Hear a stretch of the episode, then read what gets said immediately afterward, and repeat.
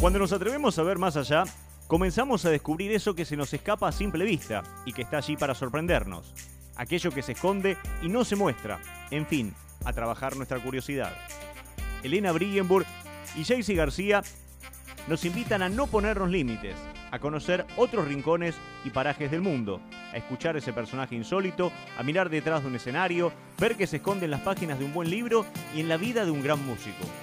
Con ellas invitados de lujo, personalidades, conocidos y amigos que nos regalan buenas conversaciones y mucha reflexión. Ahora los invitamos a ocupar una de las sillas de Platea Plus.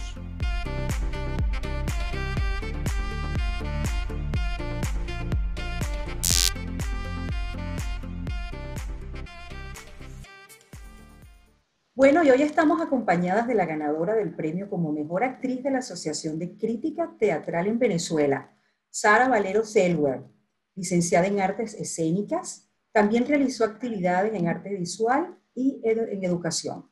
Desde su regreso a Venezuela en el 2018, ha estado muy involucrada en la creación de un archivo de la historia del teatro. Hoy la tenemos acá con nosotras en esta platea para que nos hable de su pasión del mundo del teatro y su proceso particular que vive cuando se mete en la piel de un personaje. Hola Sara, bienvenida. Hola, gracias. Muchas gracias oh. por invitarme. Hola Sara, ¿cómo estás? Qué lindo tenerte aquí sentada en platea. Es la primera actriz que tenemos sentada en la platea de, nos, de Jaycee y mía. Y por eso quería empezar a esta conversación para hablar sobre teatro. Y tú te has formado, has vivido y estás viviendo el mundo del teatro en Venezuela, algo que conoces muy a fondo, pero también viviste unos años en Buenos Aires y te involucraste con el mundo teatral argentino. Y quería preguntarte si encontraste semejanzas, si hay semejanzas en, en esos mundos y que también después nos cuentes cómo está hoy en día desarrollándose el teatro en Venezuela?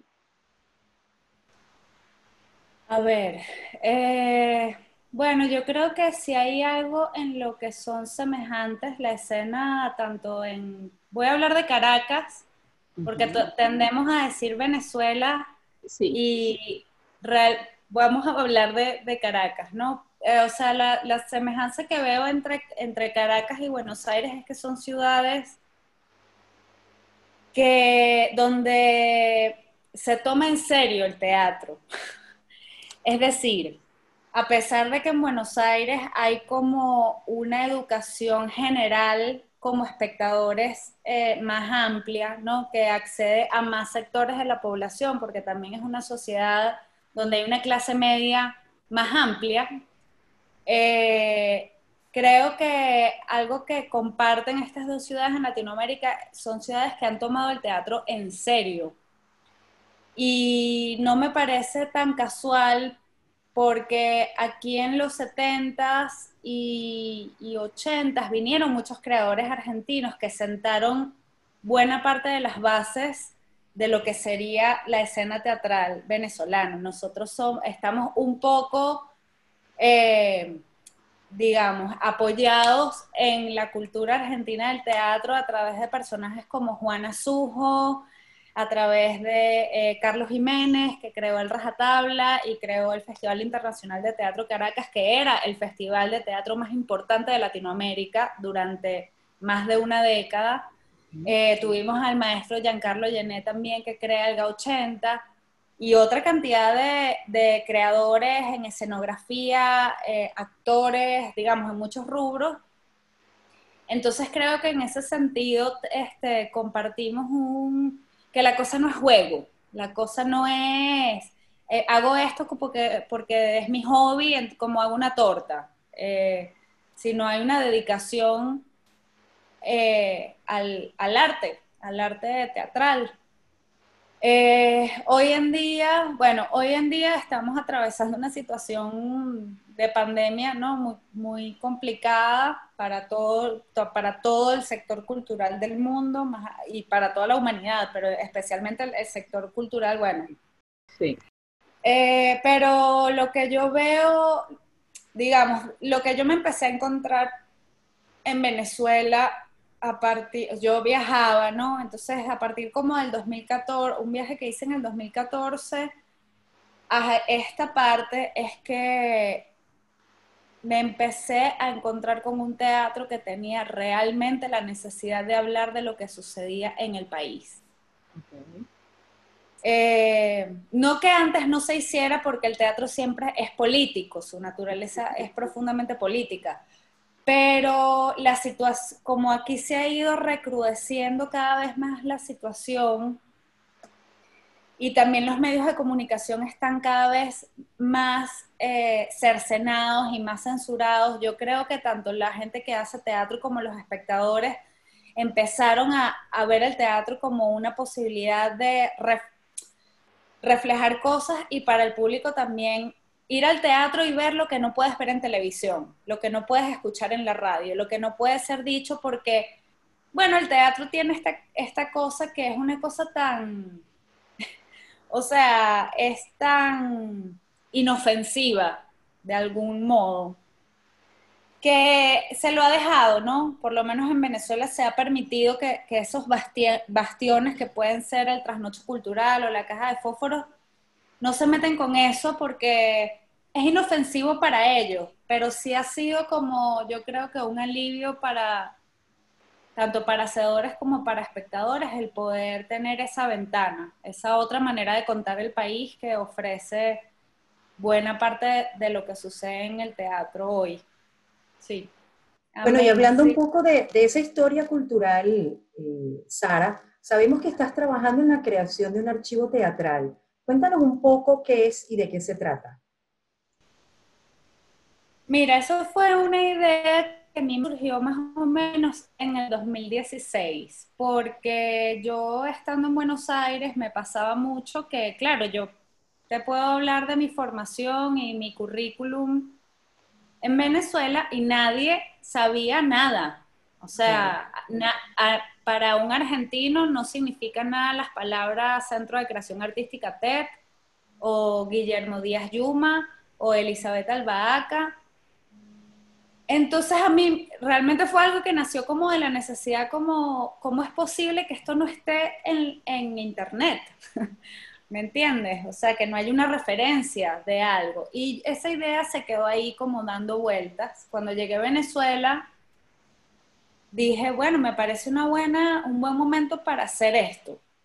O sea, porque tenía este doble movimiento hacia la fuera del país y también, por supuesto, en medio de un escenario donde todo es destruido, poder archivar, ¿no? preservar esas memorias, preservar esa historia, también es un gesto político muy importante. Entonces, bueno, el comienzo, cuando yo recién llegué, como lo comentó con algunos creadores eh, como contemporáneos conmigo más o menos, pero bueno, los creadores realmente están creando, los directores están dirigiendo y están gestionando, entonces yo lo pateé, o sea, dije, bueno, ya veré. En el 2019 empecé a dar clases en la Universidad Central de Venezuela, en la Escuela de Artes, que fue donde yo me formé, y empecé a pensar, bueno, porque yo no puedo abrir una electiva de la Escuela de Artes en la que los estudiantes, que además es perfecto porque son realmente los que deben dedicarse a investigar eh, puedan ser como los gestores de este archivo, ¿no? Claro. Y bueno, así fue, hablé con mi jefa, Bella, Gabriela Kizar, que es una gran poeta venezolana, y Gabriela me dijo, bueno, dale, vamos a abrirlo. Y lo abrimos y tuvimos una sesión en vivo y vino la pandemia. Oh. o sea que es muy reciente.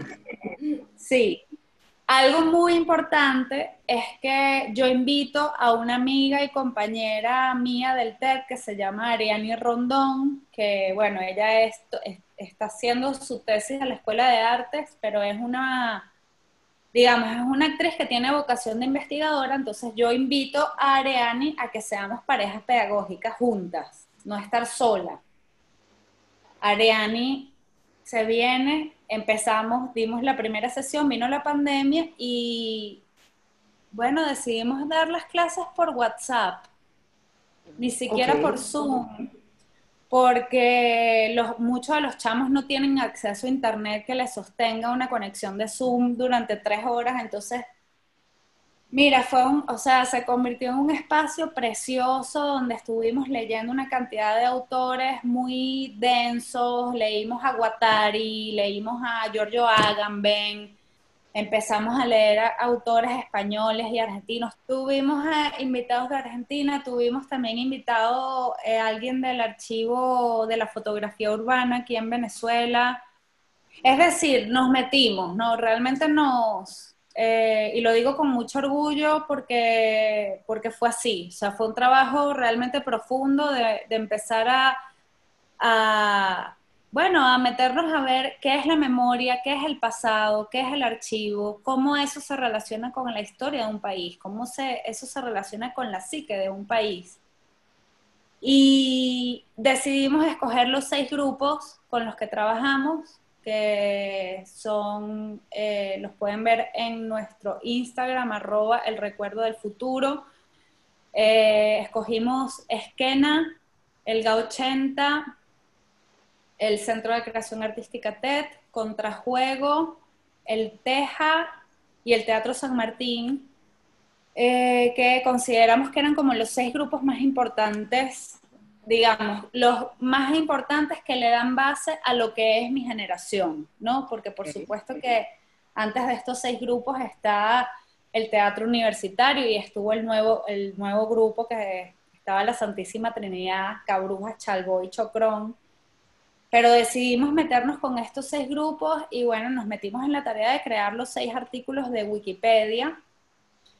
Eh, y bueno, y, vino la idea de hacer un archivo en Instagram porque conocimos la experiencia, hay una experiencia argentina de archivo en Instagram que es el archivo de la memoria trans. Es un archivo precioso que organiza la comunidad trans y que tiene fotografías y documentos de todas las, las sujetas trans que han podido encontrar. Entonces eso nos dio como que también esta idea de que se puede poblar las redes y se puede eh, poblar el Internet de cosas importantes, ¿no? No todo tiene que ser eh, tonterías y, y, cosas mediáticas, sino la idea de, de usar eso para, para llenarlo de contenido gordo.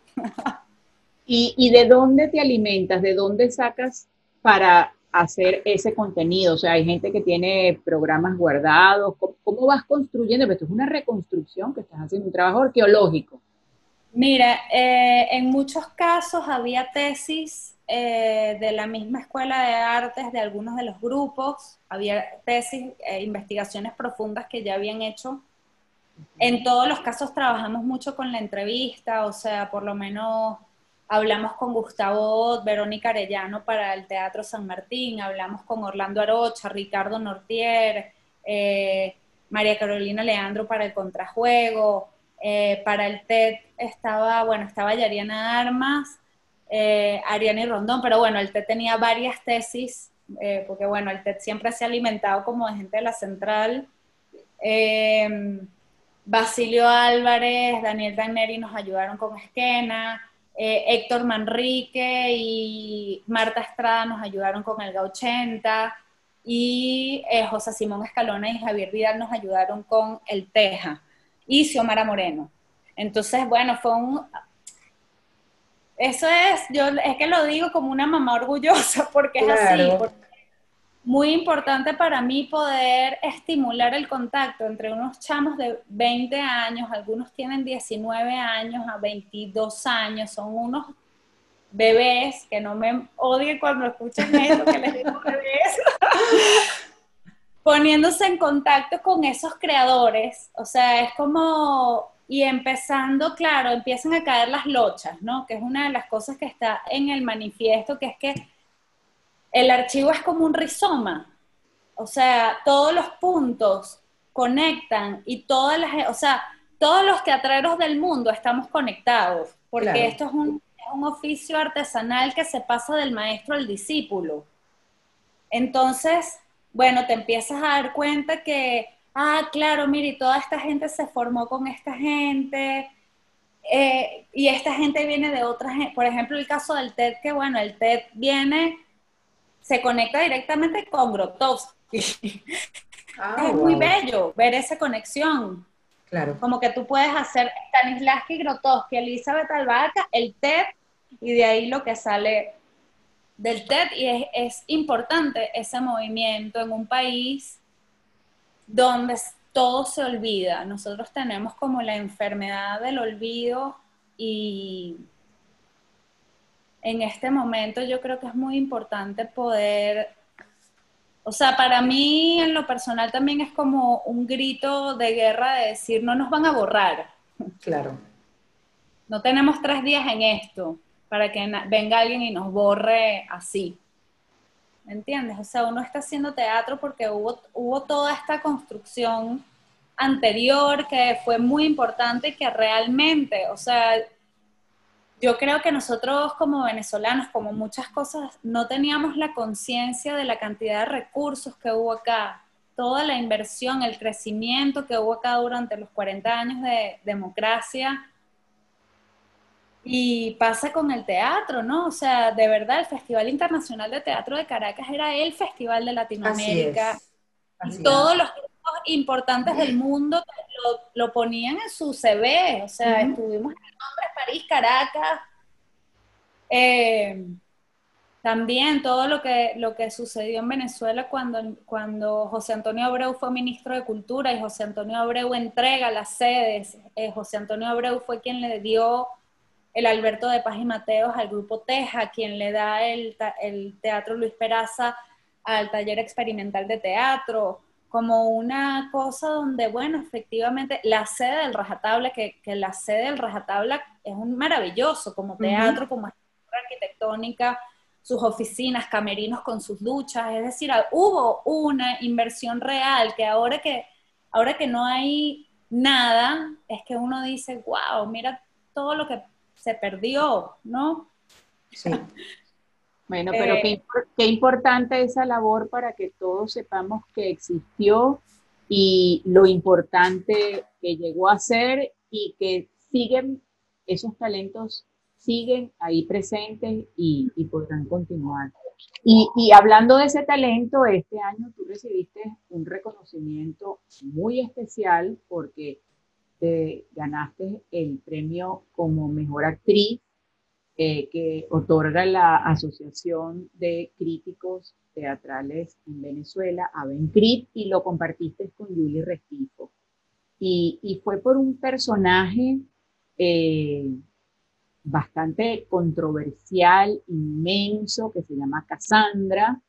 Y yo estuve leyendo y veo que es una persona que ha pasado una infinidad de, eventos complicados, difíciles, es inmigrante, y quería que nos contaras un poco qué significó para ti, este, primero que te reconocieran como mejor actriz y después cómo, cómo construiste ese personaje para que la gente dijera, aquí está quien mejor lo hizo este año.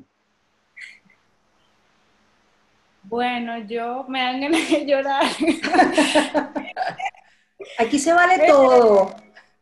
Sí, es que, bueno, para mí fue muy importante porque yo de verdad, sinceramente, se lo juro, yo no pensaba que iba a ganar. O sea, yo estaba nominada junto a cuatro actrices que admiro profundamente, o sea, en esa lista Rosana Hernández, Claudia Rojas, que he podido trabajar con las dos, las admiro mucho, cercanas a, mi generación. Y unas increíbles mujeres de teatro como son Julio Restifo y Aide Faverola. Entonces, bueno, cuando yo voy a la premiación, que fue también por este aparatico, por el yo estaba feliz, yo estaba feliz porque yo sentía que el premio, el premio era estar allí para mí.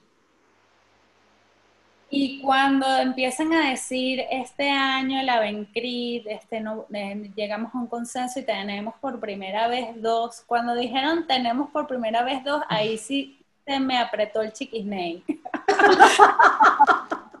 y me empezó a dar como una, como, como, entonces dijeron la cosa y bueno, primero obviamente el honor increíble de recibir un reconocimiento junto a Julie que está increíble en la señora Inver. Sí, así es. Y luego esta cosa del premio me puse muy nerviosa cuando, cuando hablé y, y justo después tenía una función por Zoom de, de 20 más 20, que es una obra que hago por Zoom. Entonces yo estaba como el, o sea, llegué a la función, muchachas, gané, la Y después llegué a mi casa, en la tarde mi mamá me llama, hija, no sé, vente a almorzar también. Y yo creo que la cosa me duró como 36 horas, yo estuve como el Claro. Y, estaba, solita, frente a la pantalla cuando dijeron que viajaba. Estaba sola en mi casa. Yo ni le dije a mi mamá que ella, yo no vivo con mi mamá y, y yo ni le dije que se conectara porque yo dije, no, esto no. Para mí fue muy importante, de verdad fue importante porque siento que cuando a uno le dan un premio, sí hay un premio al trabajo. O sea, no es el trabajo ese, sino todo lo que bien, todo lo que tú has hecho, ¿me entiendes? Sí, sí. Desde la primera clase de actuación en la que fuiste, la primera vez que te montaste en un, o sea, yo siento por ser mi, mi primer reconocimiento que es eso, que es un reconocimiento a a una trayectoria, claro. Dándole. Y bueno, con respecto a la Cassandra, es adorable. O sea, a mí con Cassandra me pasan dos cosas que no me han pasado nunca con ningún personaje y es, primero quisiera que sea mi amiga, o sea, como tenerla aquí al lado todo el tiempo. Y es un personaje tan poderoso, está tan bien escrito por Sergio Blanco, que yo sentía que yo no hacía Cassandra, sino que ella bajaba. De verdad. es realista, claro es, está maravillosamente escrita y es un personaje encantador. O sea, ella es absolutamente encantadora, es un personaje que además ha vivido unas cosas, es la personificación de la resiliencia, pero es tan tierna. O sea, y ella te habla de Big Dick. She likes Big Dick. You know, I got man on Big Dick. Em, pero es, es, profundamente tierna, es querible, es querible. Yo creo que cualquier, o sea, pasa algo con Cassandra que es que la gente la ama mucho, ¿me entiendes? Y, y sufre lo que le pasa porque todos hemos sido, todos la hemos pasado duro. Sí. Entonces ella tiene eso, ¿no? Como la, la resiliencia de quien, de quien de quien le ha pasado duro. Ella es una mujer que ha sobrevivido la guerra, que además es travesti, que además es prostituta, que ha perdido toda su familia, que su, país se ha destruido. Entonces, bueno, también ahí hay como una cantidad de cosas que, nos conectan con nuestro hoy como venezolanos. También, ¿no? Y, yo creo que, que sin duda Pienso que también, tal vez cuando se premia, se premia al personaje. y ella es un personaje que, que, resuena mucho con el momento que estamos viviendo. Y eso es el mérito de ella, pues, y de Sergio Blanco. Esa, no soy yo. Eh, pero sí, eh, por supuesto, un trabajo increíble con Daniel Danneri, que, bueno, es mi amigo, estudiamos juntos en la Escuela de Artes, eh, nos hemos conocido por 14 años, entonces, bello, fue un regalo, porque además yo llamé a Daniel, mira, yo llegué a Venezuela el 4 de junio, el 4 o el 11, no me acuerdo, y el 17 de junio le escribí a Daniel, Daniel, estoy aquí, estoy loca por trabajar. Fui a la oficina de Daniel nos vimos. Entonces él, em, me dijo, bueno, ok, vamos a echarle bola. y como a los dos meses me llegó con el texto de Cassandra, sí, me dijo, vamos a hacer esto. Y yo sentí que era un regalo, o sea, un regalo, una confianza, porque darle también, o sea, darle un monólogo a una actriz a la que no has visto actuar en casi 10 años, no sé, Daniel confió en mí y yo, bueno, le estaré siempre agradecida por eso, pues. Qué lindo, qué lindo. Pero, ¿cómo hiciste para crear ese personaje? ¿Tuviste algún, tuviste que hacer algo especial o diferente? ¿Surgió de ti, así como tú dices que, que ella simplemente baja? ¿Cómo fue ese proceso, Sara? Mira, yo vi yo con la mitología griega, con toda la parte de ella que es mitología griega, eso me venía a mí como anillo al dedo, porque a mí mi papá, cuando yo era chiquitita, me leía cuentos de la mitología griega. O sea, ese señor no me leía a mí Blancanieves, él me leía mitos del libro de Robert Graves, los mitos griegos, se sentaba conmigo. Entonces, para mí toda esa parte es como una parte muy familiar. Eh, lo más interesante y lo más trabajoso para mí con Cassandra era manejar la energía travesti. Eh, con lo cual vi todas las temporadas de RuPaul. Todas. Vi todas las temporadas de RuPaul y había como un trabajo este trabajo sobre la energía travesti tiene algo que es masculino, tiene algo que es punzante, tiene algo que es pícaro, pero que también corta, ¿no? O sea, la... Eh, sí. Entonces hubo un trabajo sobre eso y bueno, yo tuve la particularidad que nosotros empezamos a hacer las lecturas y en el primer ensayo que involucramos el cuerpo, yo me resbalé y me pegué contra un piso de concreto y me fracturé, me tuvieron que operar. No. wow. Entonces, yo pasé los dos meses, tres meses, no recuerdo cuánto tiempo estuve yo en cama, pero todo ese tiempo hasta que yo pude moverme otra vez, yo estuve concentrada en Cassandra, o sea, como fue también un personaje que yo estaba en eso, no estaba en más nada. Y, eso ayudó. Ahorita, ahorita que estoy haciendo varias cosas al mismo tiempo, bueno, es difícil cuando no puedes como concentrarte solo en, ella, ¿no? En el personaje que sea. Esa, esa fue la, la historia. Sí, con Cassandra nos pasó, mira, yo me fracturé y me operaron. Después, cuando íbamos a estrenar, vinieron los apagones de Caracas. Nosotros teníamos una temporada de cuatro sábados en Sucabar. Hicimos en la primera función y después vino los apagones. Ya de abril 2019.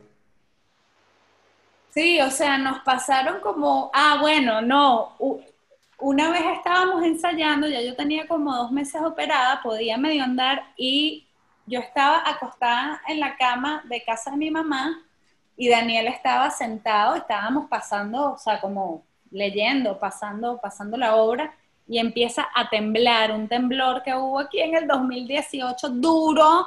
Sí, fue duro en la tarde, creo que fue en la tarde, sí. Y Daniel y yo, como que yo le digo, Marico, ayúdame. Cárgame, cárgame. Con la pata, sí. Y el temblor, o sea, no, nosotros, Cassandra tiene una energía poderosísima. Ya lo veo. Cassandra, Cassandra te estaba diciendo que hacerla no iba a ser cosa fácil, que te, salió, te salió fractura, te salió temblor. Y, y Sara, cuando, ¿qué diferencia hay entre plantarse sola en escena eh, a través de un monólogo y compartir esa, esa responsabilidad o, todo ese que significa tener otros actores en, en escena, esa energía concentrada en ti, sola, este, ¿cómo, cómo, cómo lo comparas las dos formas de actuar? Mira, yo creo que estar sola, bueno, por lo menos para mí que era la primera vez que hacía un monólogo, produce un vértigo importante, sobre todo las primeras veces que lo haces, porque no tienes a nadie más. Sabes, los actores normalmente uno habla entre compañeros, como es, esto va bien o ay, esto no nos gusta tanto.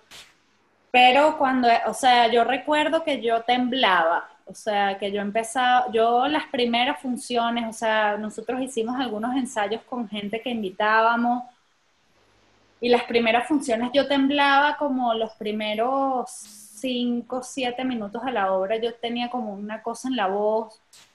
Qué bárbaro. Es, es, sí, porque eres tú solo. Y además esta obra no hay escenografía, no hay una iluminación en particular. Cassandra va a cualquier espacio no convencional. Entonces creo que el vértigo es mayor. De alguna manera cuando, cuando estás con compañeros vas como así, ¿no? Vamos todos juntos. O sea, si al público no le gusta, no importa, estamos juntos en esto. Eh, bueno, con Cassandra sucede esto, que hay un, un ping-pong. Entonces eso, yo de verdad me imagino, después de haber hecho Cassandra, me imagino lo difícil que es para los actores que hacen monólogos donde hay la cuarta pared, ¿no? Porque ahí si eres tú solo, tú solo. sí, eh, Entonces eso era lo de, digamos, lo rico de Cassandra, lo que no dejaba de ser distinto de cuando trabajas con el compañero. Okay. Eh, sí recuerdo que en la obra, justo la obra siguiente, eh, que fue Tribus, dirigida por Rosana Hernández eh, de la Caja de Fósforos. Los primeros ensayos un poco me costó como el estilo de actuación del otro, ¿no? Porque lo sabroso de cuando estás solo es que, bueno, este cuadro tiene esta paleta de color. Claro. y ya, ¿me entiendes? Esta balada tiene estos acordes. Entonces, y bueno, y, es como sacarle el jugo a tus propios acordes, a tus propios colores, ¿no? Cuando tienes que estar con el otro, hay que encontrar esa, cómo, cómo nos combinamos, ¿no? Cómo tú, como compañeros, de, como compañeros de escena, cómo combinamos tus acordes con los míos para que la cosa suene. Y al comienzo sí, sí hubo como un, ay, ¿verdad? ¿Verdad que hay que actuar con los demás? Pero eso duró tres ensayos, pues ya después entras, entras. Ya después era pan comido. Exacto, ya. Sara, y, volviendo un poco al personaje de Cassandra, ¿qué, rescatas de Cassandra para ti? Eh, y si los papeles que hace se quedan de alguna manera después incorporados, así como, como dijiste ahora, que el próximo te duró tres ensayos. ¿Cómo, es ese proceso? Mira, yo creo que hace poquito le eh, revisé, hay un libro de Liv Ullman, que yo es una de mis como maestras, esas maestras que uno escoge, Liv Ullman, bueno, es la gran actriz de Bergman, ¿no? Persona, esta mujer increíble.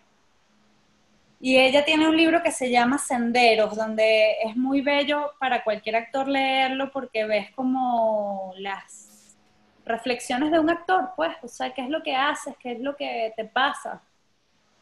Y ella decía una cosa con la que me sentí muy identificada, que es que mm, ella, ella está haciendo Nora de Casa de Muñecas un personaje que ella había, ella lo está haciendo a sus 38 años, 40 años, un personaje que ella ya había hecho a los 25 años, ¿no? Y la vuelven a llamar para hacerlo. Y entonces ella, y en el medio, ella hizo un personaje que era la reina, la reina Cristina, un personaje que ella hizo en cine, creo que, era, que hizo en cine. Entonces ella, como en su diario, anota que ese día eh, Nora estaba hablando con los gestos y la, y, la, y la voz de la reina Cristina y que un actor, o sea, el personaje actual es la suma de todos los personajes. Y yo me siento profundamente identificada con eso. Yo creo que cada personaje te, cada personaje te obliga a explorar otra zona y abrir otra región. Entonces cuando tú te... Por eso los actores son como el vino, cosa que es, digamos, es una bendición a diferencia, por ejemplo, de lo que pasa con los bailarines que tienen una carrera muy corta, ¿no? Por lo menos en la danza, eh, digamos, tradicional, ¿no?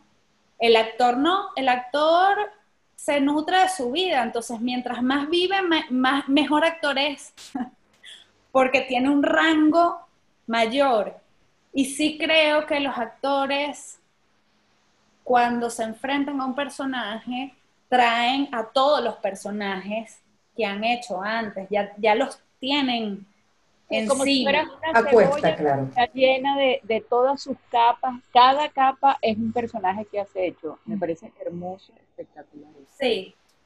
Y bueno, de Cassandra, Cassandra tiene un dicho hermoso, ella le encanta Bugs Bunny. You know Bugs Bunny? I love Bugs Bunny. ¡Ah!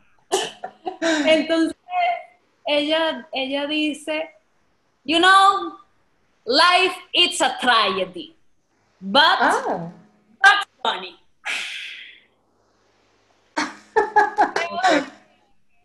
O sea, ella es divina. Yo creo que sí, que la vida es una tragedia, pero Box Bunny, o sea, Así es, así es. Eso, eso, eso me lo llevo. Yo, yo también me voy a llevar qué eso. lindo. Sí. Qué maravilla, qué maravilla. Bueno, Sara, vamos a, a hablar ahora un poco de, de todo este proceso que estamos viviendo, ¿no? ¿Cómo, ¿Cómo ha sido este proceso creativo en el inicio de la cuarentena para ti? Háblanos un poco sobre los proyectos que estás haciendo en este momento y, y los que tienes en un futuro inmediato. Cuéntanos un poquito. Bueno, tú sabes que ustedes saben que ha sido muy loco porque yo estoy creo que en uno de los momentos más creativos de mi vida en medio de esta cosa, ¿no? Eh, cuando la pandemia empezó eh, hubo un vacío, ¿no?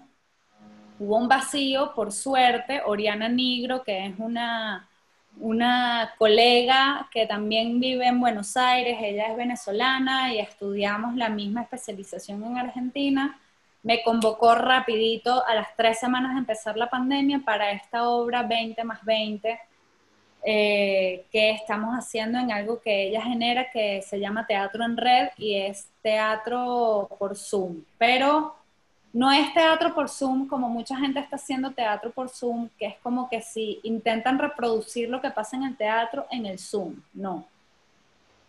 Eh, Oriana y todas las que formamos parte de ese proyecto realmente nos hemos abocado a la tarea de investigar la herramienta y ver qué se puede contar aquí con las herramientas que tiene aquí, con el tono que, que, debe haber en un Zoom, que no es el mismo tono que tú vas a llevar a la sala de teatro, y que genera una cosa que bien, no sé si bien llevada es la palabra, porque nadie sabe cómo, cómo es. Creo que hay muchos creadores que están investigando, pero sí más que bien llevado, creo que las personas que se han involucrado a, meterse hondamente en la herramienta, coya, han generado unas piezas que son bien interesantes y que yo no creo que este formato vaya a desaparecer una vez que pase todo esto.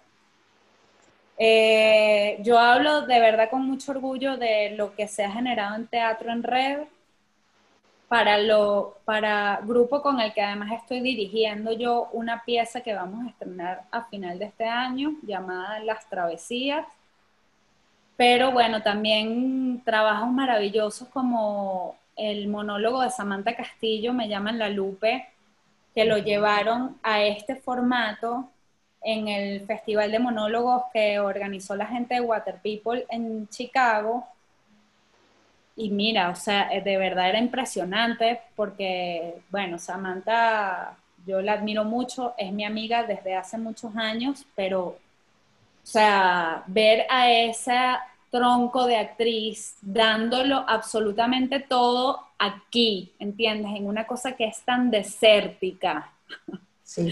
Una cosa que es terriblemente y unipersonal, claro. Y esa mujer, claro, asesorada, acompañada por un grupo de creadores varones que todos vienen del cine. O sea, ella le echó una mano a Hernán Javes, eh, Francisco Denis, Osvaldo Macho, Ali Rondón, que son todos gente que viene del cine. Entonces, hay una fusión que es muy interesante ahí entre el hecho escénico vivo y un lenguaje cinematográfico. Creo que, que está bueno, o sea, que está bueno lo que está pasando en ese sentido. Hay mucha gente que, que ha dicho eso no es teatro, se ponen como bravos. Pero mira, yo creo que cualquier medio es propicio para que el ser humano cree, ¿me entiendes? Y si uno tiene la necesidad de hacerlo, bienvenido. O sea, en el medio que, que sea. Es decir, yo, obviamente esto que ha pasado es terrible y va a tener un, un impacto muy fuerte en la economía y en las sociedades de toda la humanidad. Pero a mí en lo personal, la pandemia me ha hecho bien. o sea, me hizo como bajar un poco y también a la par de bajar, también darte cuenta que, bueno, tú sigues trabajando, o sea, sigues trabajando, sigues en actividad. Yo, bueno, otra de las cosas a la que he continuado trabajando, yo doy clases en la Escuela de Teatro Musical de Petare, que es un proyecto precioso que creó la gente de Palo de Agua aquí en Venezuela hace 10 años. Eh, yo dirijo eh, a, los, a los bebés de 7 a 10 años y estamos montando Aladdin. ¡Ah, wow! ¡Qué hermoso! Videos. O sea, nosotros, es una escuela de teatro musical, entonces, bueno, el año pasado yo dirigí, eh, el libro de la selva, este año me tocaba Aladino, y bueno, hemos estado como en un ping-pong con los niños que pueden, porque bueno, de 24 niños realmente hay 8 que, que, que, han podido mantener la comunicación y mandan sus videos y mandan sus fotos, pero, o sea, espérense porque dentro de un mes vamos a estrenar a Ladino.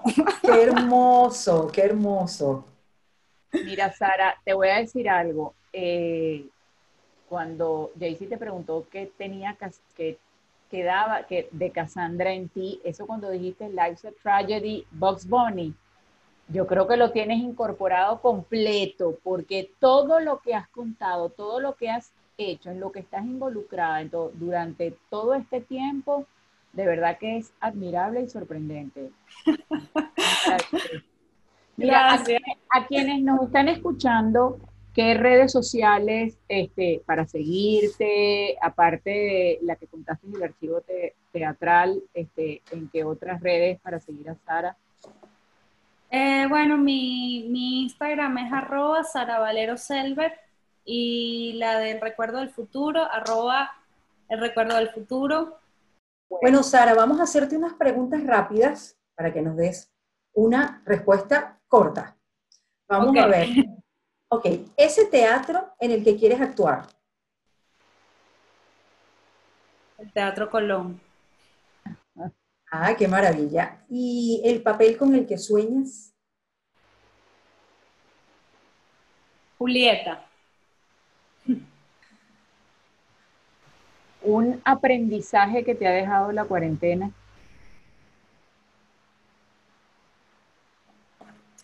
Intuición. Un público. Mi mamá. Qué hermoso, Sara. De verdad que estamos agradecidísimas, estamos encantadas contigo. De hecho, no creo que no queremos cerrar este episodio, Elena. No, yo creo que mientras Platea Plus después siga, la vamos a tener que volver a, a sentar aquí para que nos cuente ¿Qué pasó después de todos estos experimentos? Sí, de verdad que sí. Gracias. Por favor, encantada, de verdad encantada. Yo creo que este año me hicieron, por, nunca me habían hecho entrevistas y este año, esta es la tercera entrevista que me hacen. Y siempre me conmuevo mucho, porque te hace hablar, o sea, te escuchas. Es como escucharte en voz alta, eh, que no es algo que... O sea, sí, a veces creo que es necesario porque te hace como valorar ciertas cosas de otra manera cuando lo ves en el otro. Es como, ay, pero yo como que soy chévere.